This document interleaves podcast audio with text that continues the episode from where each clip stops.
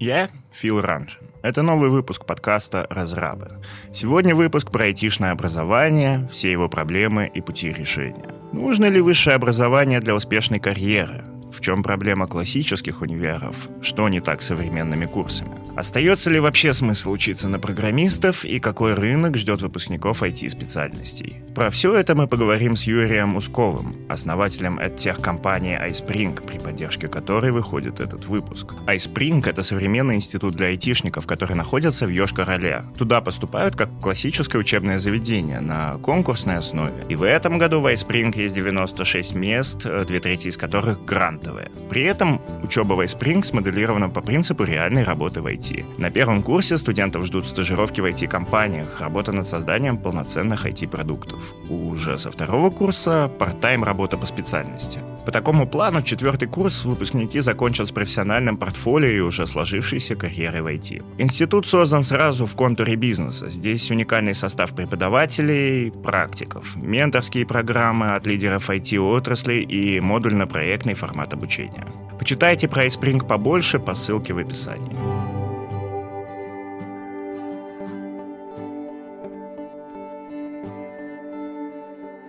Я учился в ВУЗе, но совсем недолго. То есть я не смог проползти дальше там, первого курса, хотя несколько раз перепоступал.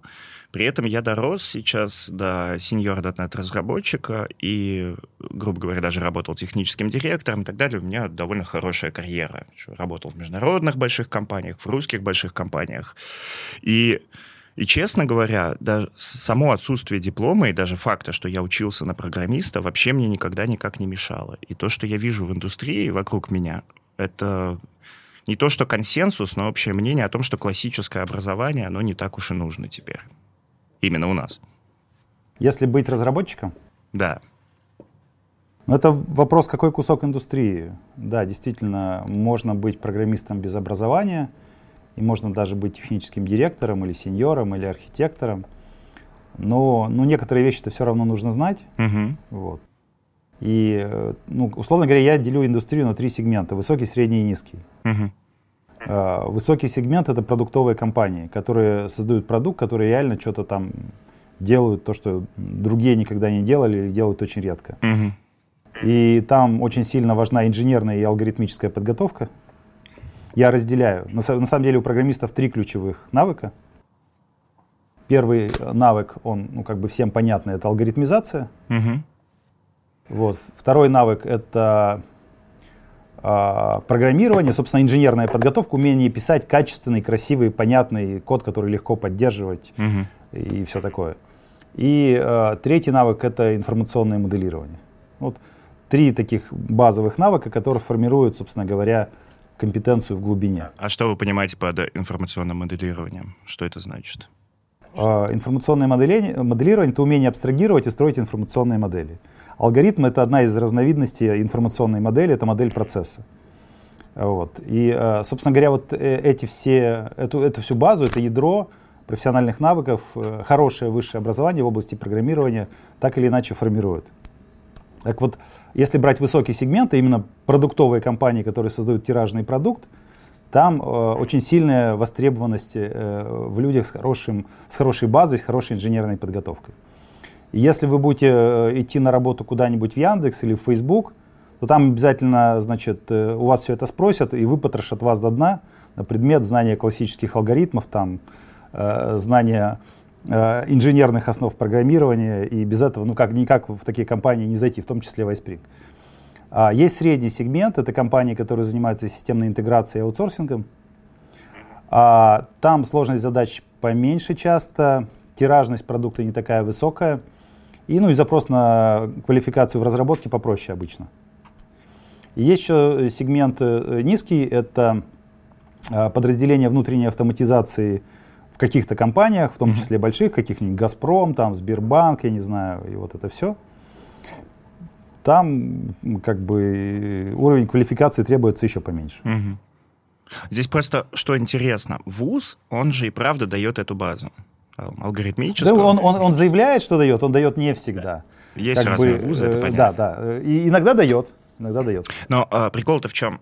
А, вот, допустим, я не учился в ВУЗе. Я пришел на работу программистом, вот какая-нибудь, э, знаете, там, мелкая продуктовая компания в маленьком городе, там, пишешь какое-то приложение, все довольно просто, но ты, ну, стал себя обеспечивать программированием, естественно, ты пойдешь учиться сам. Грубо говоря, примеров, когда люди, у которых была нулевая алгоритмическая база, они такие, я хочу в Яндекс, пошли, стали это учить, читать, то есть это работает так? Это возможно. Что тут происходит обычно? А, примерно такая история. Если вы хотите стать чемпионом мира по гимнастике, uh-huh. в 3-5 лет надо начать заниматься гимнастикой очень серьезно. Uh-huh. Если начнете в 15, чемпионом мира не станете никогда. И то же самое в программировании. Если вы в правильном возрасте начали заниматься программированием, желательно в специализированной школе лет в 15, у вас будут одни результаты. Если вы всерьез пришли в программирование лет 20-25, результаты будут совсем другие. У меня есть хороший пример. А, был мой прекрасный один знакомый, который закончил радиотехнический факультет, и по образованию он радиоинженер. Ему всегда нравилось программировать, он учился, а, а, как бы сам по учебникам, я помню, году в 95-м ему рассказывал про C++, приносил книжки и все такое. И он медленно, но верно рос, в том числе осваивал и инженерную базу, и алгоритмическую, вот это все. И году в 2006 мы его взяли на работу. И он как бы мог уже работать на уровне инженеров. Правда, ребята, которые только-только закончили вуз или даже учились там на четвертом-пятом курсе, были его все равно посильнее. Вот, он у нас проработал, наверное, не менее пяти лет, наверное, даже лет восемь или чуть ли не десять, может быть. А, наверное, 10 даже лет он у нас проработал. Ну, как бы он тоже как-то рос, но те ребята, которые ну, его моложе, росли быстрее и вышли на совсем другие уровни. Вот как пример, как с гимнастикой. Да, это все возможно. Вопрос, что результат будет все равно попроще, чем э, э, тот, который мог бы быть, если человек прошел бы э, систематическую подготовку ну, в правильное время. Да, но здесь интересно, что э, результат такой не нужен. То есть у нас же не спорт, и, грубо говоря, когда ты мечтаешь о какой-то карьере программиста, тебя же больше волнует, наверное, что ты будешь делать, а не какой-то твой выхолощенный уровень в вакууме. Нет, конечно, э, программированием заниматься прекрасно, и э, программировать гораздо лучше, чем пончики продавать. Это не вопрос. Я просто сейчас смотрю от того, какой потенциал у человека есть и насколько он смог его реализовать. Так вот, если человек попадает в систему систематической подготовки, хорошую, к хорошему тренеру, там, конечно, результаты будут совсем другие. Да, э, у, у хороших ребят всегда бывают результаты. Как говорил один мой преподаватель, есть три типа студентов. Кого можно научить, кого нельзя научить, кого нельзя испортить. Вот у тех, кого нельзя испортить, все равно будет результат. Даже если учить неправильно, или он учится сам, или ну, ну по-любому будет результат. Просто он мог быть ну, немножко побольше. При этом э, классическое образование, то есть у нас же есть э, ощущение, что IT надо учить не так, как другим специальностям. А классическое образование же одинаковое. Они одинаково учат, там, я не знаю, литераторов и программистов по одинаковым паттернам, подходам и все вот это вот. Ну, э, насчет литераторов, э, я не знаю, у нас в России с гуманитарным образованием все не очень последние лет сто с лишним. А, как бы я не знаю, как учат литераторов, прям что там есть вопросы большие.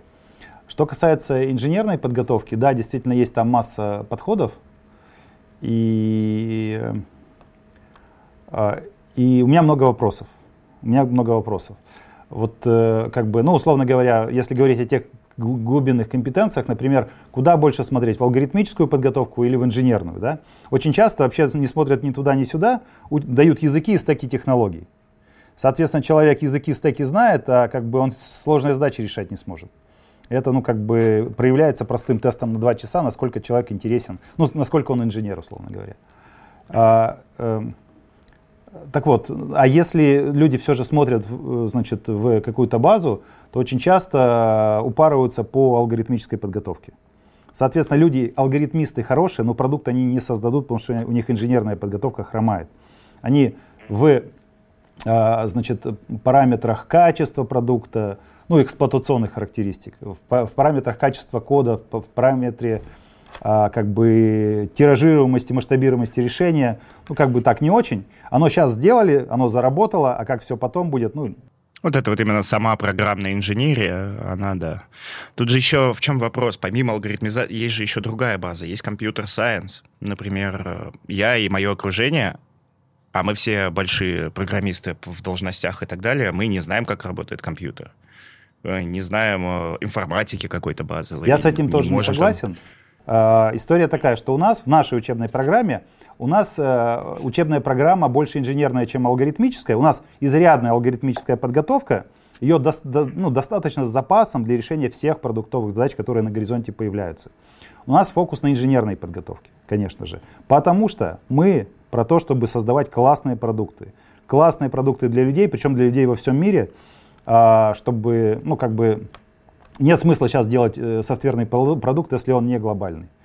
Э, вот, на ориентироваться на не очень большой российский рынок в 140 миллионов человек, ну как бы странно, да? Вот. Суть в чем? Э, суть в том, что э, у нас все это есть, и на первом курсе есть двухсеместровый курс программирования микропроцессоров, где человек понимает, как работает железо, и он понимает, как программировать его на ассемблере и на C. Я считаю, что это у всех инженеров должно быть. Если у человека этого нет, то он не инженер. И у нас есть всякие там глубинные курсы, например, проектирование компиляторов. Человек разрабатывает свой компилятор. Или операционные системы. Человек понимает глубоко, как работает операционная система, может писать драйверы или компоненты операционки. Это, это, это прям важно. То есть мой, мой подход такой, что мы даем базу, она глубокая и широкая. И из этой базы человек может реализоваться ну, в широкой вариативности направлений. Хочу быть мобильным программистом, прекрасно буду. Хочу быть десктопером, буду. Игры буду писать, движки для 3D игр. Да?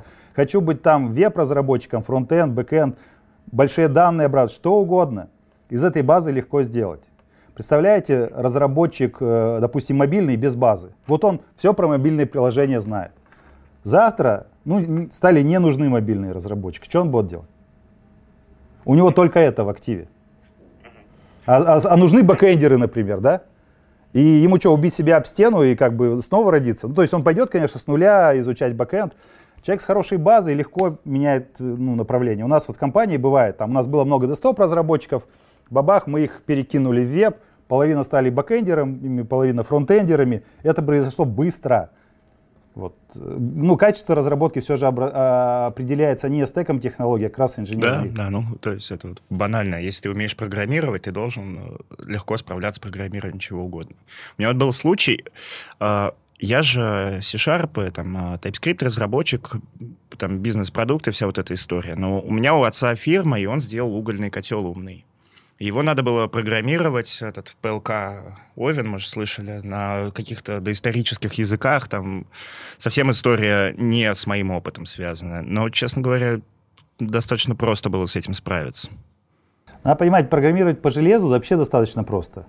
А, там сложности возникают, когда есть жесткие аппаратные ограничения, ты не понимаешь, как вставить вот это в 128 байт памяти, которая у тебя есть. Да, вот такая история. Есть прекрасная э, новелла, называется «История одного байта». В сети можно поискать. Это из 90-х еще прям, из начала, наверное, 90-х история, когда человек э, пытался вписать достаточно сложную задачу в очень скромное аппаратное ограничение. А там уже девайс вышел какими-то тысячами экземплярами, и нельзя было ничего в железе поменять, и всего лишь нужно было утрамбовать один байт в эту вот э, как бы память. Но он нашел, утрамбовал, но этому пришлось там напрячься. Хорошая история, рекомендую всячески. Да. Э, как-то кто-то скинул э, стрелялку, 3D-стрелялку, написанную на ассемблере, которая весила... Я не помню сколько, я помню, что она весила настолько мало, что я не поверил в это. То есть, что ты просто тебе на Windows скидывают программу, ты щелкаешь, прям у тебя трехмерная стрелялка, которая весит, как, я не знаю, как ярлык на рабочем столе. Так как это можно было сделать? Если я сейчас пойду сделаю на C-Sharp приложение, у которого просто есть окно, это уже 100 мегабайт будет. Ну да, да. Так, так, так бывает. Так вот, э, ребята, будущие студенты, которые хотят изучать программирование, э, очень часто у них как бы запрос, а сколько языков программирования вы нам дадите и какие именно? И они хотят там э, в первый год обучения изучить штук 10 сразу. Вот. Я говорю, что ну, вообще, вопрос про языки это вообще не вопрос о квалификации программиста ни разу. Может человек один язык знать и быть сеньором, а может знать 20 и быть джуниором. Это как бы ну, вопрос э, прям э, десятый. И то, что вы будете изучать 10 языков э, программирования на первом курсе, это скорее зло, потому что вы ни одного не будете знать глубоко. Вот на первом курсе надо изучить один язык глубоко, потом еще один язык глубоко. Ну, там три, максимум пять языков на первом курсе вы зацепите, и хорошо. Один будете знать глубоко, прям очень глубоко, это прекрасно. Вот остальные потом как бы будет. Вот эта история с зацепкой из других, мне кажется, важной, потому что я встречал много программистов, которые работают сеньорами, которые принципиально, то есть они настолько привыкли, что они живут только в одном стейке, что они даже мельчайшую задачу на каком-то другом языке просто не станут делать. То есть приучать то, что тебя на первом курсе заставляют на нескольких языках писать, оно приучает к тому, что ты не убегаешь от этого, а такой, хорошо, я шарпист, здесь питон, это тоже программирование, это в принципе то же самое, я могу это сделать. Ну вот у нас штук пяток зацепляют, и как бы, э, значит, прекрасно. И, кстати, у нас вводный курс по программированию построен на Паскале. На старом, добром Паскале. Потому что Паскаль, как язык специально спроектированный для обучения программированию, он прекрасен. И это классика. Классику алголоподобную все программисты должны знать. Я не говорю, что на, на Паскале надо делать что-то в продакшн. Но первые два года обучения Паскаль прям очень полезен, и мы его используем. Я бы всем рекомендовал это делать. Угу. Интересно. Да, у нас на первом курсе там и ассемблер, и C возникает. Потом есть прикладные курсы там на JavaScript, чтобы люди уже после первого курса могли что-то делать производственно значимое. Но как бы а, есть такая вещь, как вот представляете, музыкальная школа, да? В музыкальной школе дают классические произведения сначала чтобы человек сформировал вкус, понял всю историю и как бы вошел в музыкальную тему с правильного парадного входа. Мы можем заходить с черного хода, например, а, как бы давать музыку на рэпе. И рэп прекрасен, ну как бы э, в каком-то смысле, да? Ну как бы э, если мы вот через рэп человека в музыку будем заводить, то что-то как-то классика потом в эти ворота, наверное, не зайдет. Угу. Справедливо. Хотя я бы, конечно, очень сгорел, если бы мне предложили учиться программировать на Паскале, когда он уже точно нигде не используется. Потому что вот вы говорите запрос э, на языки программирования, люди же на рынок смотрят. А на рынке и на собеседованиях реально спрашивают стек, э, спрашивают библиотеки, языки, как будто бы по умолчанию остальное все и так знают. Просто прикол в том, что они этого не знают. 95% э, работодателей они в этой повестке. То есть э, смотрим стандартное резюме, описывается стек, стек технологий, зарплата, приходите все к нам. Вот. Ни разговора про значит, инженерную культуру, про базу, там, про все. И не, не в резюме, и в собеседовании, конечно же. Но наиболее интересным соискателям интересны наиболее интересные компании. Вот эти 5%, где разговор совершенно другой. И поэтому мы сразу все объясняем, зачем вам нужен Паскаль, никаких вопросов нет. Люди, причем э, история такая, что мы же не язык программирования изучаем, мы изучаем программирование как таковое. И, собственно говоря, э, первые полгода они работают у нас на сокращенном подмножестве Паскаля, где есть только символьные и файл, файловые переменные. Все, больше ничего нет. И все достаточно сложные задачи они решают в очень маленьком базисе. Соответственно, они тренируются как инженеры, они не тратят энергию на изучение языка там, со своей низкой базы, возможно. Да? То есть мы работаем с нулями, с людьми, которые хорошо программирование знают, и примерно одинаково. Ну, в общем, куча всяких разных фишек у нас есть. И достаточно высокая осознанность, почему именно так надо делать. Нет консенсуса, насколько я понимаю. Э, хороший программист — это узкий спец или, наоборот, очень широкий? А, ну, тут э, всегда соотношение ширины и узоты, условно говоря. Я говорил про глубокую и широкую базу в начале. Вот это прям то, что должно быть у всех, э, э, в, с моей точки зрения, в арсенале. И у нас есть уникальный шанс. Да? Ребята пришли в 17 лет учиться, и они готовы потратить время на формирование базы. Угу. Готовы освоить те предметы, которые бы вроде бы им кажется, что им не нужны. Да? И они вот в этом возрасте эту базу формируют а потом они углубляются в выбранном направлении. Достаточно mm-hmm. как бы. И, соответственно, мы имеем, э, значит, вот эту вот э, как бы историю, э, когда человек и широкий, и у него хорошая база, но в выбранном направлении он прямо глубоко прокопал, все знает и прямо... Угу. С базой более-менее понятно, да, то есть если мы говорим о каких-то высококачественных инженерах, мы ждем, что у них базовая подготовка будет полноценная, скажем так. А, но есть же другая история. Вот ты человек с полноценной базой пошел условно на рынок, а там не стал узкозаточенным специалистом, не стал там каким-нибудь там экспертом по .NET фреймворку, а все по верхам собираешь. Здесь чуть-чуть, тут чуть-чуть, чуть-чуть DevOps, чуть-чуть э, бэкэнда, чуть-чуть фронтенда, чуть-чуть мобилки, вот такая история. Ну, рынок ведь он большой, и разные люди нужны. И э, нужны люди, которые прям определенный вид задач очень хорошо умеют решать, есть люди, которые хорошо интегрируют разные темы. Это просто ну, разные роли в проекте, и, и прекрасно, что такие люди тоже есть. Угу. А лично вам как приятнее? Кем приятнее быть? Мне приятнее вот в первом случае, когда есть э, как бы база, и ты глубоко копаешь угу. какую-то историю. А, мне как программисту такое приятнее, но по жизни, по жизни как предпринимателю пришлось работать скорее во второй роли, когда Понятно. собираешь разные, разные истории, еще и там осваиваешь вещи, которые там, маркетинг или там, дизайн, которые ну, немножко изначально были вообще далеки. Угу. Ну да, тут э, уже, когда до такого дорастаешь, количество разных компетенций, оно такое. Да, ну просто есть зона комфорта. Вот мне mm-hmm. как программисту комфортно в первом амплуа, амплуа да, а mm-hmm. есть зона вызова, там приходится залазить во второе. Приходит. Так что вот как-то так. Мне вот как э, программисту почему-то всегда было очень тяжело э, долго изучать что-то одно. То есть мне наоборот прям принципиально нравилось все, но по верхам. То есть я не хочу... У меня была история, когда я дотнетчик, и мне надо было написать какой-то бэкэнд на Java, я ее даже, честно, не изучал. Я, я вообще ничего не читал. Я просто стал писать как на C-Sharp, оно в принципе работает. Такое вот здорово. А ну, лезть куда-то в, в кишки, приближении, да. мне кажется, прям, ну вот не хочется. Угу. Из-за ну, этого это, у меня куча проблем с собеседованиями, как бы... зато мне легко делать что-то. Но это такая просто роль. Надо, это роль, роль интегратора. Человек, который хорошо интегрирует, и такие люди нужны. А, хорошо. А, вот насчет э, тоже большого количества разного IT-образования, оно же работает под рынок, условно говоря. То есть вот у нас есть рынок, есть индустрия, она создает какой-то запрос, и на это реагируют люди, которые приходят и говорят, мы тоже будем учить программистов. Или там вузы их как-то начинают учить. И я вижу здесь такую проблему. Большая часть IT, оно как раз средняя что достаточно простые вещи надо делать. Вот эти вот э, все стартапы, развивающиеся продукты и так далее, они довольно простые, и для них нужны рабочие лошадки. Для них не нужны э, действительно глубокие эксперты. И получается, что рынок формирует запрос просто на огромное количество формок рудошлепов. Тут э, какая история? Вот мой подход такой. А, надо готовить э, инженеров. Не всем, не всем дано эту, этот путь пройти. Из тех, из кого не получились инженеры, получатся вот эти самые люди, о которых мы говорим, и все.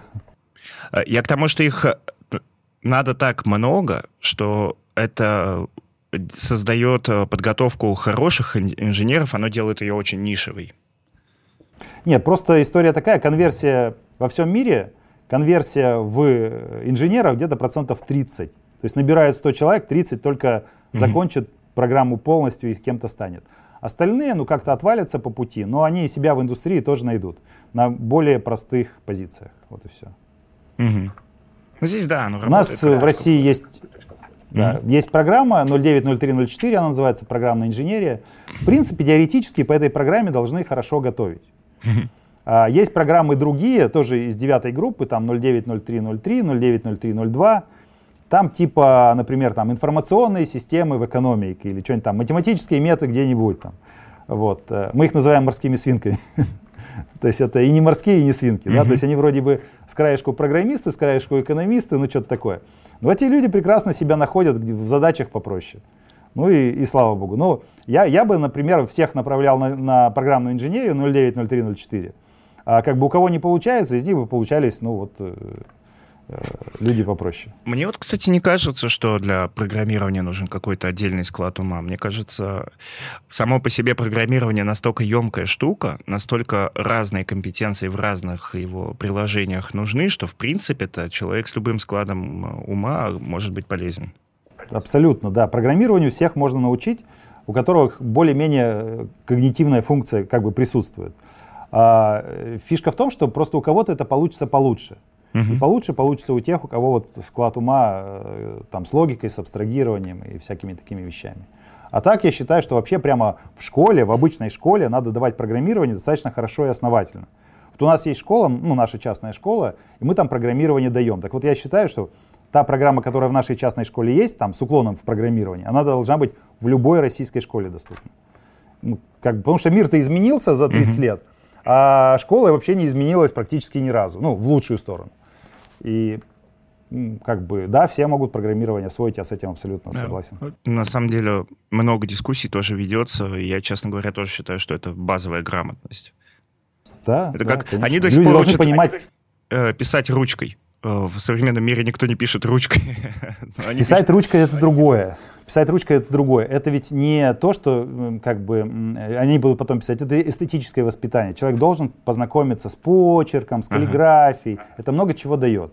Ну, это э, больше не про прикладной навык передачи информации, да, а это про эстетику угу. определенную. И ну, контакт с тем, что тому, цивилизация что наработала. Подчеркиваю тоже тезис, что школа-то не меняется. То есть э, раньше это была очень школа прикладная не история. меняется, да. А с программированием... У меня в школе э, был Паскаль, нас заставляли писать звездочками свое имя в терминале. Это вот максимум. Ну, ладно. Но все равно я рад, что хотя бы это было, потому что... Ну да кажется, что это, учитывая, что вообще использование компьютера, это точно базовый навык для современного человека, а уж какой-то там небольшой скриптец написать. Тут э, могу сказать, что один э, мой преподаватель сказал такую мудрую мысль, наша задача вас научить хорошему, а плохому вы сами научитесь. И а, как бы использование компьютера это скорее плохой навык, в том смысле, что он э, всем доступен, и все этому обучатся и сами. Uh-huh. Вот. А вот э, как бы такие вещи, как программирование, прям, ну, как бы, это уже, это уже из области хорошего, но там тоже есть нюансы. Например, сейчас в школах очень часто учат программированию на питоне. Mm-hmm. Вот я вот э, обычно говорю не питон, а не Python, PHP, а не PHP. Вот. Э, а, это из, из истории программисты на Руси программируют на Си, да? Суть такая, что как бы, ну нельзя и питон детям показывать. Это еще не самое плохое, что может случиться. Есть еще JavaScript. JavaScript, кстати, получше. Python формирует неправильный стиль программирования. Вообще неправильное представление о программировании. И потом его, если, э, если человека потом двигать в профессиональную сторону, это приходится перепрошивать, это травматически, это больно, в общем, не надо. JavaScript более-менее, то есть э, это такой опыт э, не, не травмирующий, я бы сказал. А да. А Python, вот, наверное, все же. Я не являюсь программистом ни на том, ни на том, но, честно говоря, э, JavaScript возмутил меня куда сильнее, чем Python. У Python, да, есть идиотская штука, что там динамическая, строгая типизация. Это просто какой-то абсурд. Но в JavaScript еще больше проблем. То есть он настолько неочевидно себя ведет, и не, не так, понял. как другие языки. Тут история такая, что на, на начальном этапе это не так критично ну, вопросы типизации и все такое. На начальном этапе критичен вопрос о стиле. Так вот, mm-hmm. Python формирует неправильный стиль, а JavaScript, в принципе, ну, может быть правильно использован, чтобы ну, хоть какой-то стиль появился. Поэтому... Вот а в чем конкретно проявляется? Вот питоновский неправильный. Мне кажется, и там, и там они одинаково неприятно пишут. Ну, для меня Python похож на Basic. И такая педагогическая инновация уже была. Uh-huh. То есть в 70-е годы придумали язык Basic как простую версию Fortran, дали детям, а потом поняли, туда, тогда туда смотрели, что Basic формирует неправильный стиль программирования. И тот, кто всерьез в детстве увлекался Basic, потом имеет травматический опыт при изучении программирования, когда ему пытаются поставить стиль. Uh-huh. Вот. Дело в том, что то, что э, как бы вот, ну, представляете, человек белый лист, мы написали на этом белом листе что-то, потом как бы поверх писать сложно. Я, кстати, начинал C++, и мне кажется, это меня довольно сильно травмировало. А, C++ нельзя давать в начале. У нас тоже есть вузы, которые C++ прямо на первом курсе дают. Угу. Это адский ад. Представляете, вот вы учитесь э, летать, и вас садят сразу на сверхзвуковой истребитель. Ну, естественно, у вас будет травматический опыт, вы взлететь, наверное, не сможете. Если взлетите, потом сразу, вот, ну, или не сразу, в общем, все закончится плохо. Сначала надо вас посадить на кукурузник, и вы там на простом маленьком самолете полетаете, потом побольше, и когда-то дойдете до вот э, чего-то более быстрого. И в нашем случае, ну, история, мы садим на кукурузник на Паскале, человек получает первый опыт, правильный, классический и все такое. К C++ мы подходим только в четвертом семестре, и это не случайно. Человека надо подготовить к освоению. Он должен освоить там структурную парадигму программирования, пописать, понять, что такое мод, ну, все-все понять, да.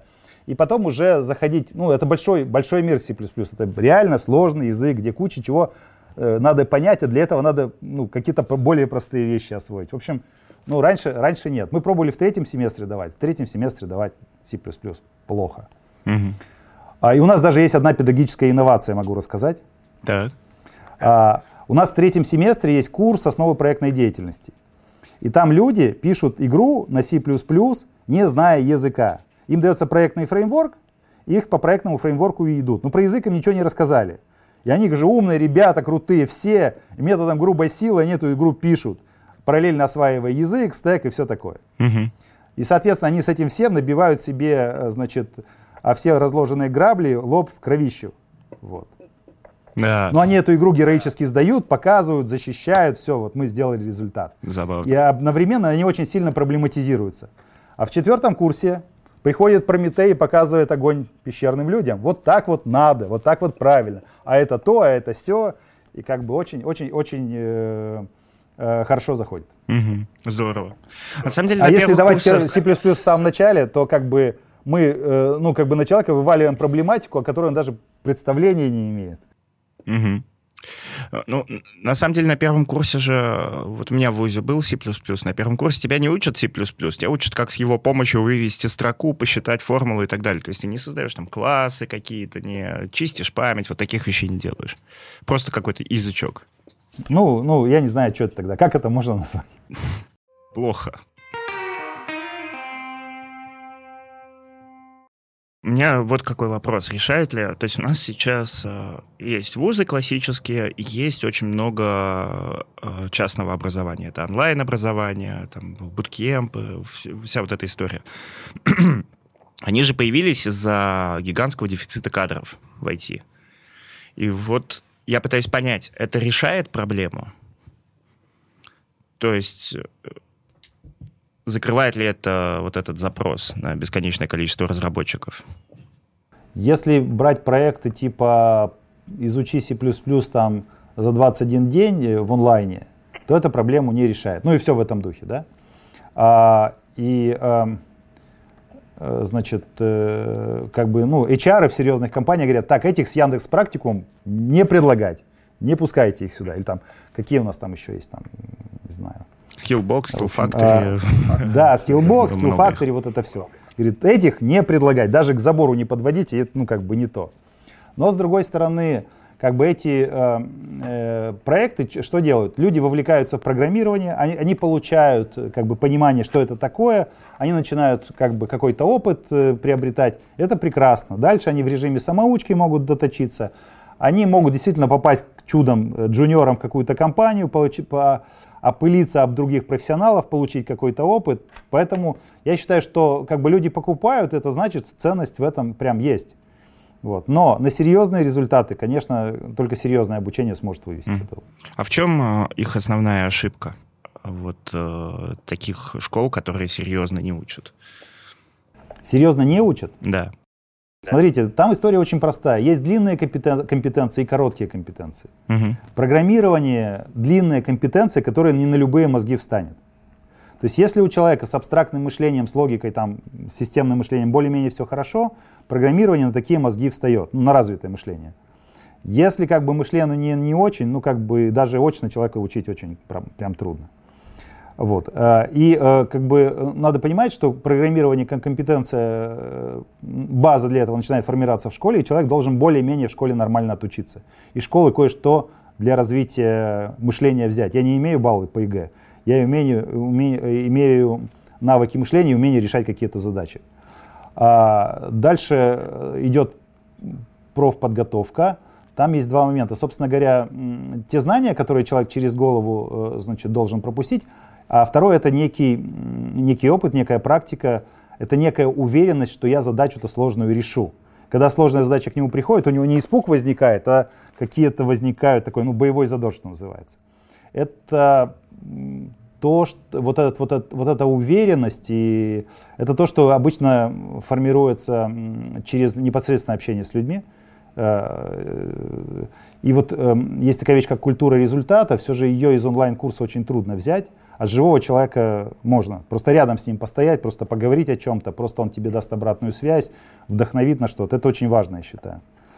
И, э, в общем, суть такая, что программирование как длинную компетенцию в онлайне не сформировать. Это ну, нереально. Да, будет 0,5% людей, которые это сделают. Они сами бы сделали без онлайна. Э, нашли бы по интернету учебники, нашли бы примеры чужого кода, посмотрели бы, как правильно, и ну, так как-то так научились. Если говорить ну, о больших числах, о каких-то ну, каких-то результатах у людей, которые, в принципе, профпригодны, ну, так бы не сделали, тут, тут конечно, очное, офлайн обучение решает. Угу. Ну, в принципе, наверное, так. Другое, потому что они пытаются решить другую проблему, эти онлайн-курсы. Это да. Как вы говорили в начале, что есть сегменты, что есть э, легкое идти, условно, среднее и трудное. Ну да, да. То есть, может, э, с такого курса ты не попадешь в JetBrains, но возможности все равно у тебя остаются. Да, да, да, конечно. И это прекрасно, потому что ну, люди приходят в индустрию, у них какой-то путь открывается. Я говорю, программировать лучше, чем пончики продавать, наверное. Да, это да. прям точно. А, а нет ли такой проблемы, что из-за, опять же, из-за всех этих курсов и из-за вообще вот этой истории, что программировать лучше, чем пончики продавать, что IT стали новыми, как э, раньше в 90-е были экономисты и юристы, когда все в это пошли? А, ну, э, на самом деле, э, это хорошо. В чем дело? К сожалению, в нашей стране ведь там, опять же, лет 100 бизнеса-то не было, и люди шли в экономистов-юристов, а там нет экспертизы. Там нет экспертизы, и, соответственно, ну, как бы ничего не получалось. Вот. И, в принципе, талантливые ребята, ну, как бы, мало кто из них сделал результат, потому что, ну, не было подготовки. А в IT экспертиза есть. В IT экспертиза есть, и то, что хорошие, талантливые люди правильными, неправильными путями, но все равно идут в IT, это прекрасно, потому что э, шанс столкнуться с экспертизой гораздо выше, и индустрия растущая, как бы сегменты разные есть, разные люди могут себя найти, поэтому я считаю, что это ну, другая совсем история, она более продуктивная. Угу. И что на выходе все выигрыши? Я думаю, да. Угу. да. Вот сейчас это уникальная совершенно ситуация. Я думаю, что индустрия будет еще лет 50 расти, угу. и все, кто сегодня туда приходят, они там себя найдут. И я очень часто рассказываю, что ну, растущая индустрия это же прекрасно. Да. Это э, компании, которые создают рабочие места и зовут с рынка, прям готовы брать джуниоров без опыта и все такое. Внутри компании постоянно создаются карьерные возможности, много развития, там обучения, драйва, проектов. Ну, чуть -чуть. И, и, лет 50 точно это будет все будет еще. Да. Это, конечно, это очень показательная история, что многим компаниям по-настоящему выгодно набрать с рынка стажеров, которые вообще почти ничего не умеют, обучить их у себя и работать. Я скажу так, джуниор это очень затратная инвестиция. Угу. Дешевле всего компании брать сеньоров, потому что у сеньора сразу есть продуктивность и как бы, а, ну, сеньор компания обходится гораздо дешевле, чем джуниор. Там, там понятный результат, а, как бы э, у сеньоров высокие зарплаты, но ценность гораздо больше. У джуниора результат непонятный, а как бы что из него получится, непонятно, да. Э, э, как бы цикл его адаптации достаточно большой, но джуниоров берут, потому что сеньоров нет. Угу. И у сеньоров есть еще одна история. Иногда сеньоров сложно адаптировать. Ну, как бы у человека есть свои представления о том, что такое качество, о том, какие процессы, о том все. И для того, чтобы интегрировать э, в среду, где что-то по-другому, это прям история сложная и затратная. Мы тут э, сами тоже позанимались небольшим от тех бизнесом. То есть э, там постажи... э, поучаствовали в стажировке разработчиков других компаний. Мы столкнулись вот с чем. Ни одному разработчику невыгодно преподавать.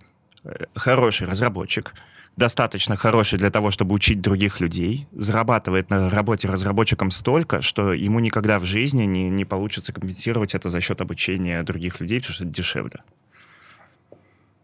Тут э, что могу сказать?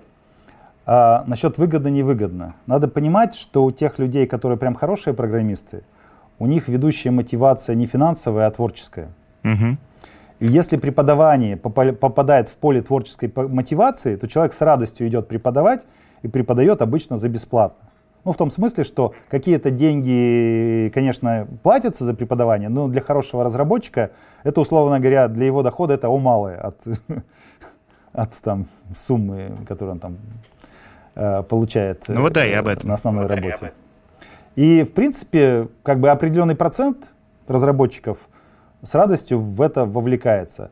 В нашей ситуации это где-то 10-15% человек э, вовлекается в целом, и процентов 5 вовлекается всерьез. Всерьез это в том смысле, что они разрабатывают свой курс, там что-то там, что-то и вот это вот. Я считаю, что это хороший показатель. Если 5-10% разработчиков будут активно участвовать в подготовке, то индустрия ну, отлично будет существовать. Прям будет приток всегда свежей экспертизы, в смысле свежих людей, которые получают хорошую экспертизу, и вот это все. У нас вот такая картина. А нет такой проблемы, что а, ну, плохо же, наверное, когда человек только преподает разработку, особенно делает это там лет 5-10, при этом не работает разработчиком. Это ужасно. это ужасно. Я считаю, что как бы, ну, э, очень правильно, когда преподают практикующие профессионалы, есть один нюанс только.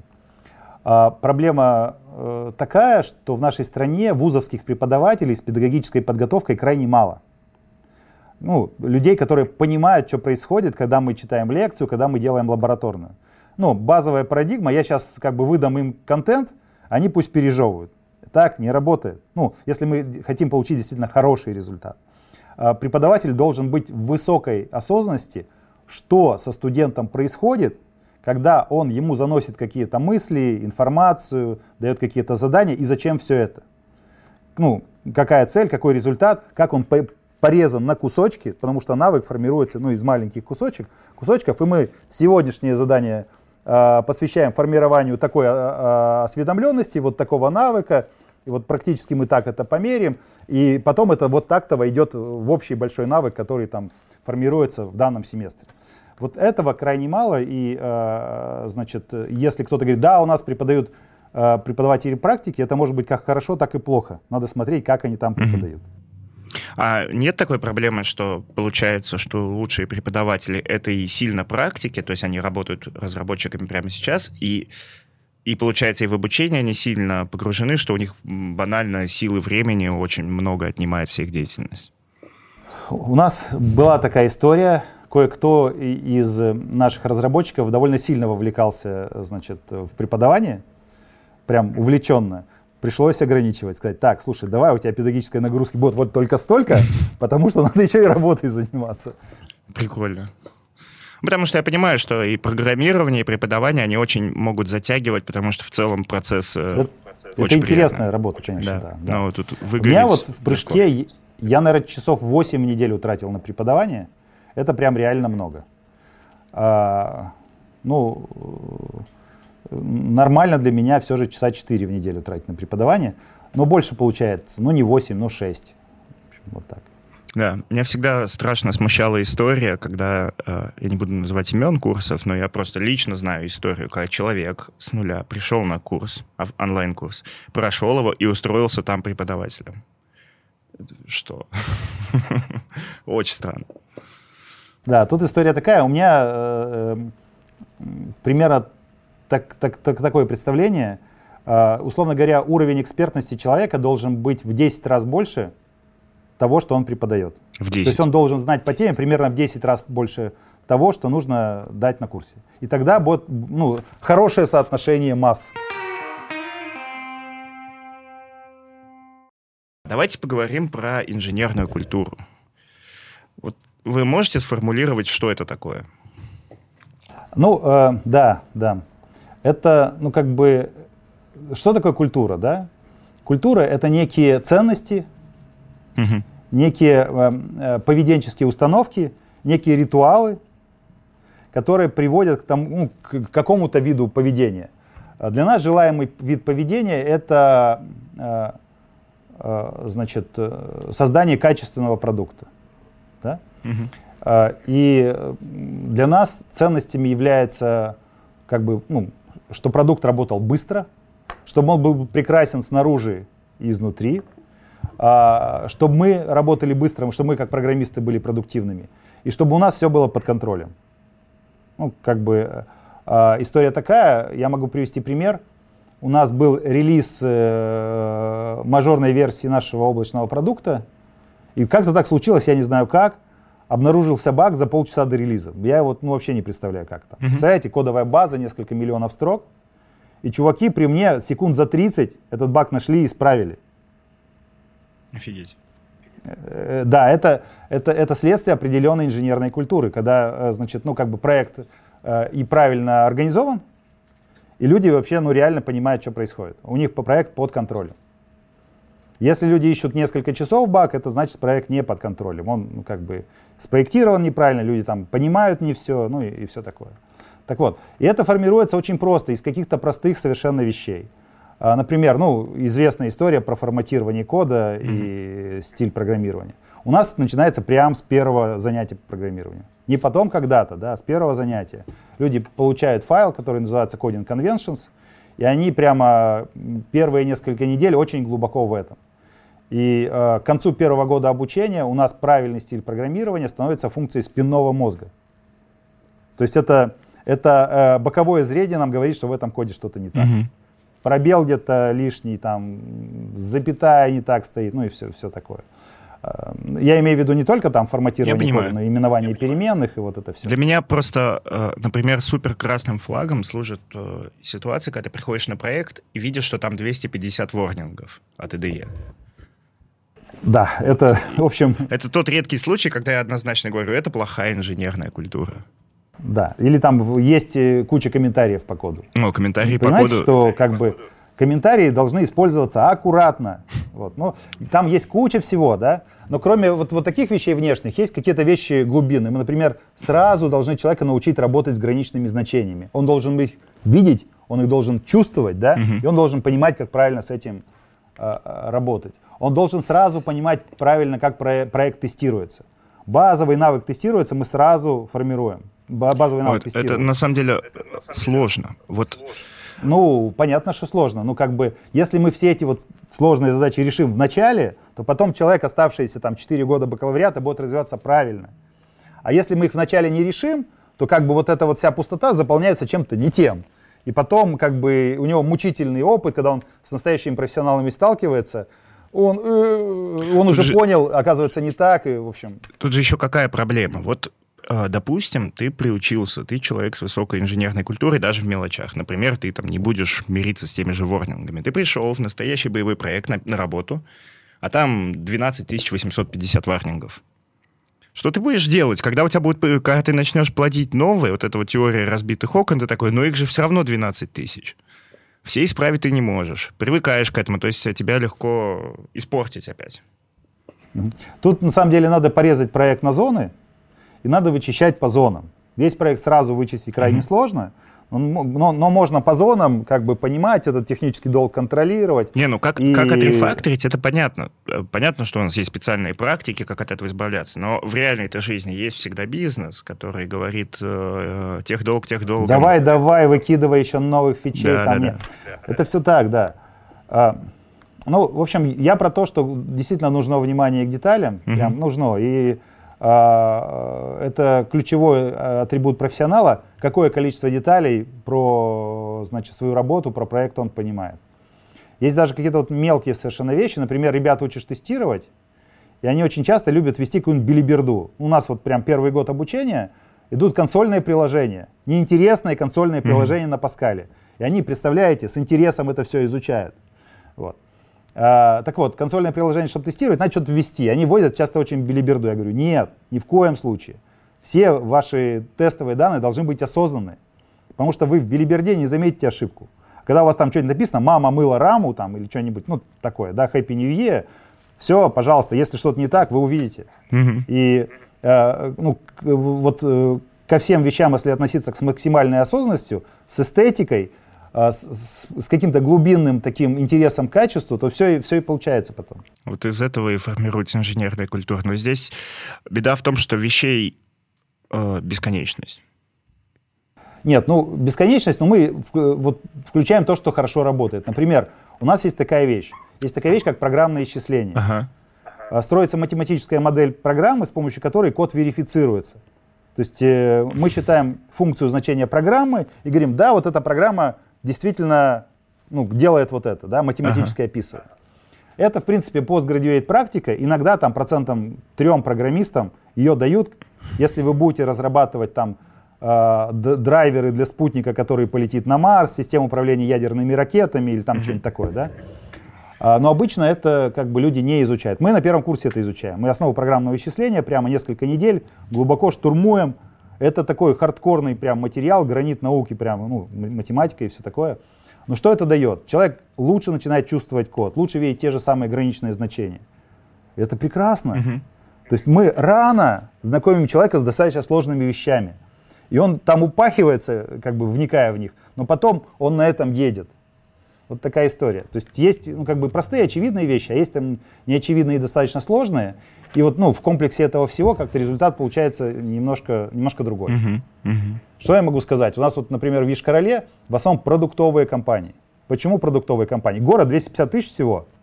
Несколько достаточно крупных продуктовых компаний вот типа iSpring. Uh-huh. Потому что есть продуктовая экспертиза, есть реально сильные инженеры, которые могут делать продукт. Поэтому и продуктовые Здорово. компании. А, а как насчет производительности? Тоже же часть инженерной культуры. Производительности программиста или производительности да. софта, софта, который он софта. написал? Ну, а в чем, в чем проблема-то?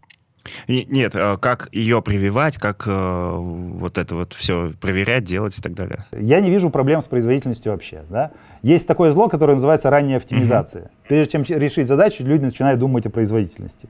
Ну, то есть я считаю, что надо сначала э, решить задачу, чтобы работала в принципе, а потом довести производительность до приемлемой. Вот как-то так. И нет проблемы с производительностью вообще. Ну, как бы нет. Mm-hmm. Ну, вот пример. А, в C-Sharp есть куча коллекций э, родных из системной библиотеки. Есть э, та, которая называется лист. На самом деле это этот, структура данных э, вектор, по-моему э, которая типа массив под капотом, и когда ты добавляешь что-то еще, а он просто там расширяет. Он просто раздвигается. Да. И вот этот лист самый удобный. И C-Sharp программисты, даже высококлассные, всегда везде пихают этот лист. А, а Понятно. А если и возникают ты... при вставке проблемы со сдвигом да. половины А ты к нему приходишь там. и говоришь, дружище, смотри, у тебя же очередь. Ты вот за каким-то чертом пошел костылить очередь, поведение очереди из листа, когда у тебя вот из коробки есть очередь которая просто оптимизирована прямо вот под твою задачу. Это же не использовать очередь там, где нужна очередь, это не преждевременная оптимизация, это там выбор из лучших решений, он даже не дороже. Но из-за того, что человек в принципе об этом не думает, что такое, ну у меня везде листы, и здесь будет лист. И там даже данных мало. Там, допустим, я не знаю, ну вот 20 этих э, объектов. То есть вообще без разницы на самом деле.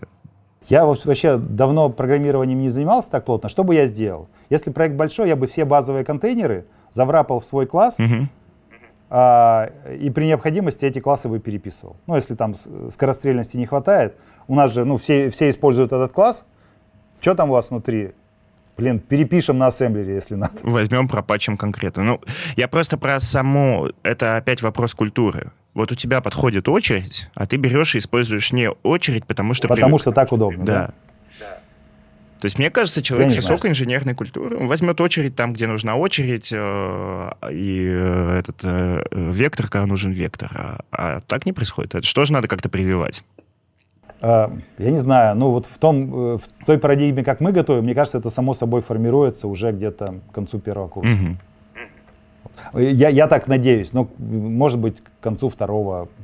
Это все зависит еще от того, сколько человек совершает ошибок и ну, от такого глубинного понимания, как правильно, как неправильно. Есть то, как тебе объяснили, а есть то, как ты прошел, прочувствовал это через практику и сам понял. Вот и сам в это поверил и стал активным носителем, скажем так, такого взгляда на жизнь. Это все же, ну, не достигается только тем, что кому-то что-то рассказать и там на лабораторной. Тут же, наверное, вообще в итоге ситуация, что вы как преподаватели все равно вносите там процентов 10 знаний, а 90 человек добирает сам, исходя из того, какие ему дали. Где-то 50 на 50. 50 на 50. Ну, 50. мой опыт, да, 50 на 50. 50 процентов заносится путем систематического обучения, угу. и 50% э, заносится через самообучение обтирание друг об друга в коллективе, угу. в команде, там, как-то так. Хорошо. Ну, мой опыт такой. Здорово, если так. Ну, он же потом еще, у него долгая карьера, он э, развивается, развивается, развивается, и сам выбирает, что там изучать и как. Ну, у нас реально ребята пашут. Они пашут, как трактор на плантации, и у них нет вопроса, а тому ли нас учат, Не тому ли нас учат? У них как все сделать, как сдать, а, быстрее. Здорово. Примерно так. Нагрузка действительно ну, высокая. И так не бывает. Если хочешь подготовить чемпиона мира, он у тебя должен тренироваться в два раза в день без выходных. Или три раза в день.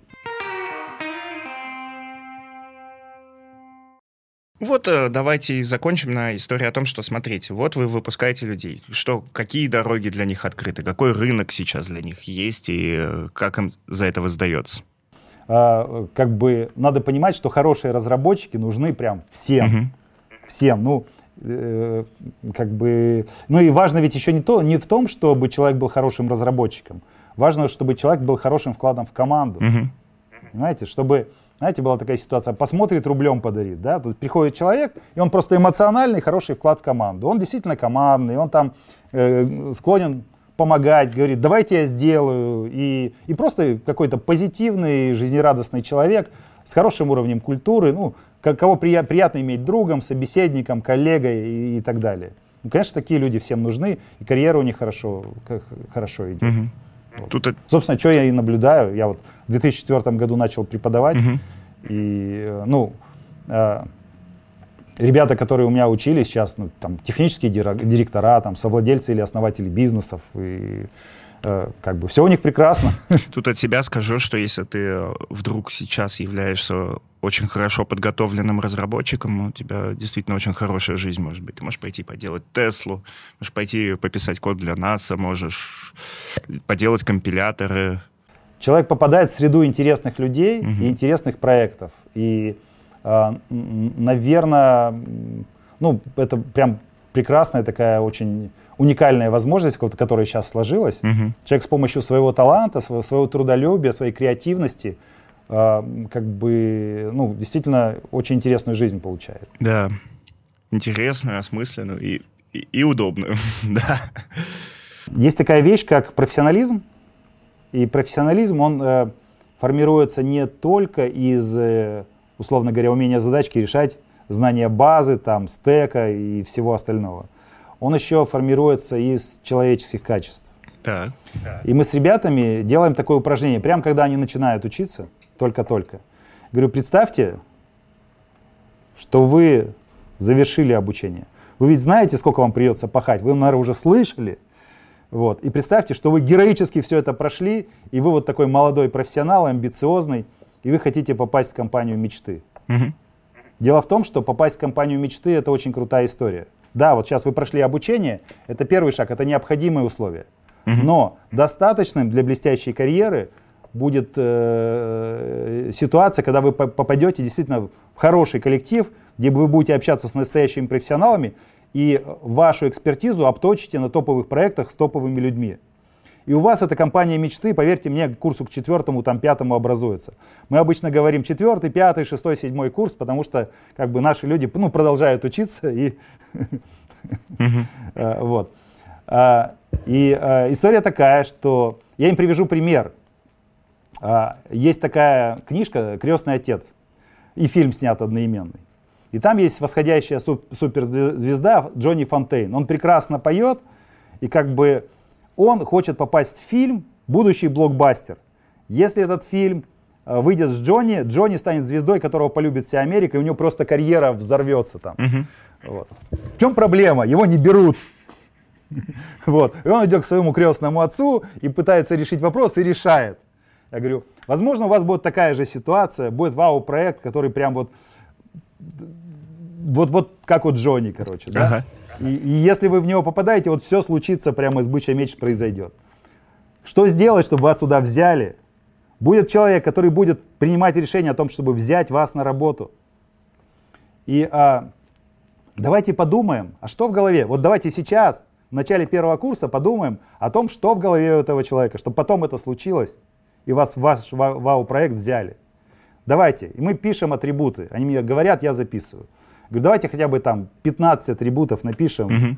Что в голове этого человека? Ну, люди говорят, ну, конечно же, опыт, знания, сделанные проекты. Говорю, так, пункт номер один, квалификация. Записали. А что еще? Ну и начинают вытаскивать из головы, что еще. Не сразу, может быть. Ответственность, там, например. А, что там?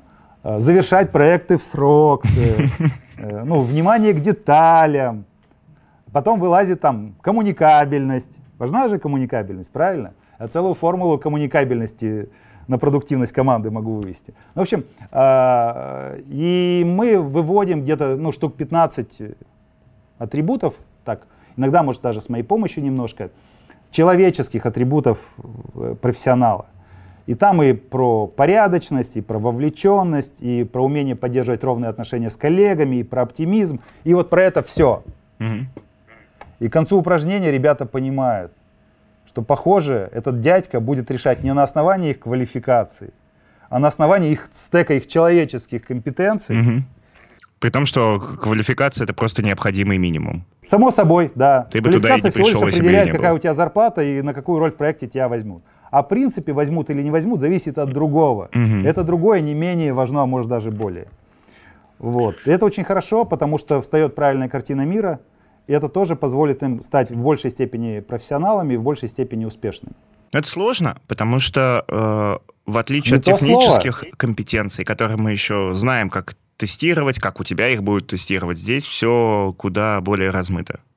Так вот, что мы еще сделали? Сейчас мы запустили институт Spring, и мы в это прицельно работаем. У нас сильная гуманитарная подготовка. Угу. То есть мы э, работаем не только в, в умении решать задачки в области программирования. Мы работаем в эстетику, в глубину, в умении рационализировать интуицию, умение писать, нормально писать внятно и так далее. В кучу тех навыков, которые называют там soft skills иногда, а еще можно сказать self skills, понять, а я-то про что? Угу. А что мое, что не мое? Что делает меня счастливым? Откуда я энергию черпаю там? И, и что меня отмораживает и так далее. Вот в это очень важно работать. И э, как бы вот то, то, чем я сейчас очень сильно занимаюсь, и э, это не просто сформировать программиста хорошего, мы научились это делать уже давно. Сформировать человека следующая задача, большого человека с большой буквы. Угу. И это вот вау. Именно вот эти компетенции потом позволят сделать так, чтобы в нашей стране появлялось больше классных продуктов. Потому что продуктовые компетенции, они больше из гуманитарного, чем из технического. А тут, тут даже поглубже, даже просто писать хороший код, в понятие хороший код входит история, Согласен. что тебя понимают. И Согласен, да, да. Каким бы э, глубокими знаниями компьютер-сайенса и алгоритмов ты не обладал, если у тебя полный гуманитарный провал, ты никто твой код просто не поймет. Прекрасный продукт не получится. Это как, э, это ну как вот.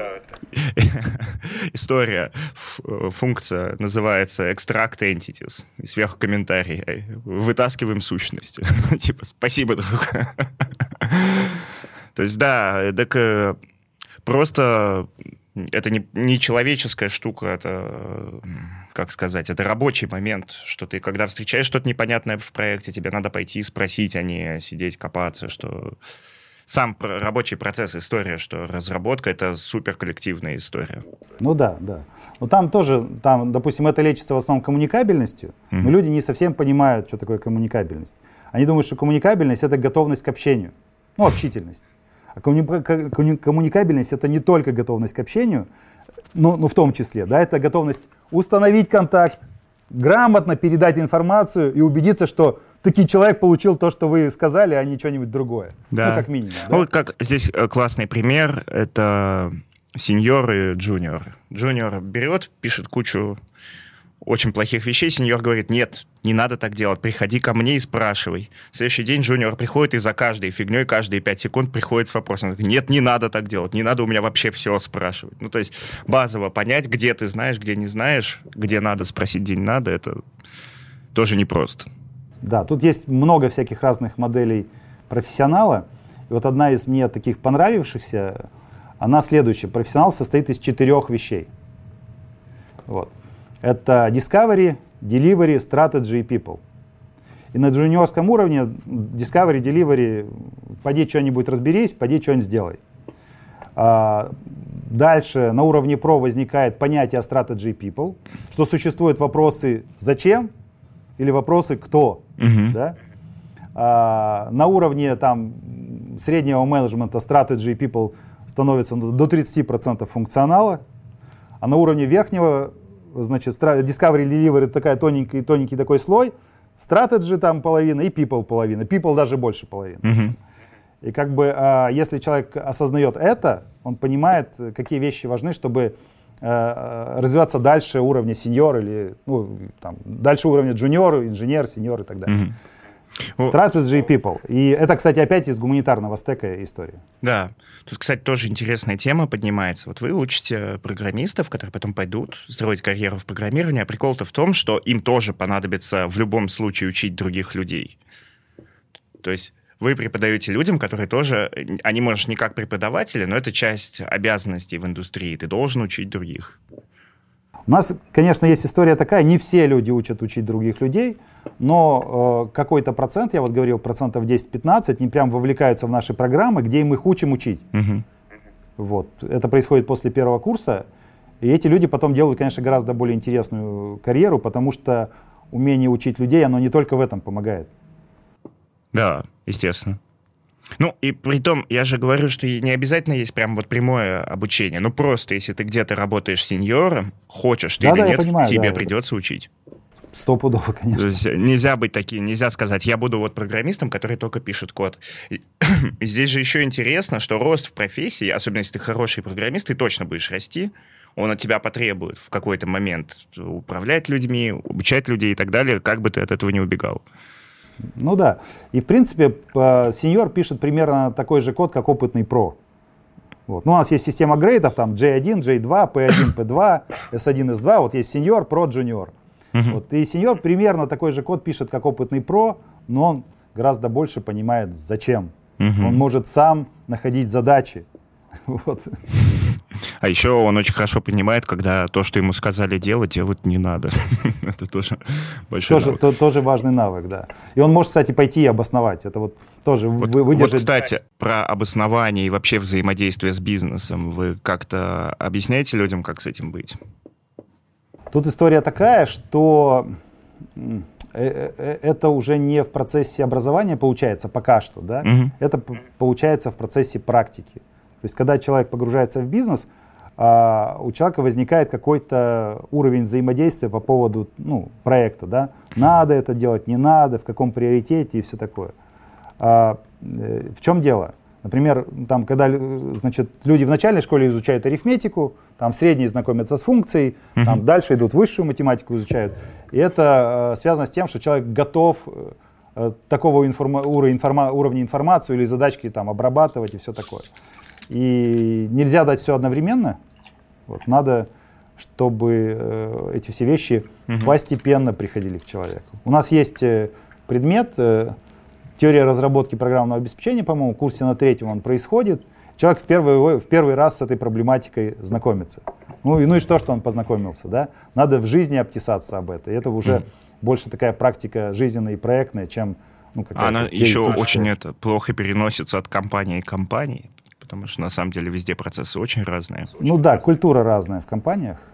Я очень на позднем этапе карьеры до меня дошло, что если мне говорят делать фигню, и я точно знаю, что это фигня, мне надо идти и говорить об этом. А, я понял. Это... Ну...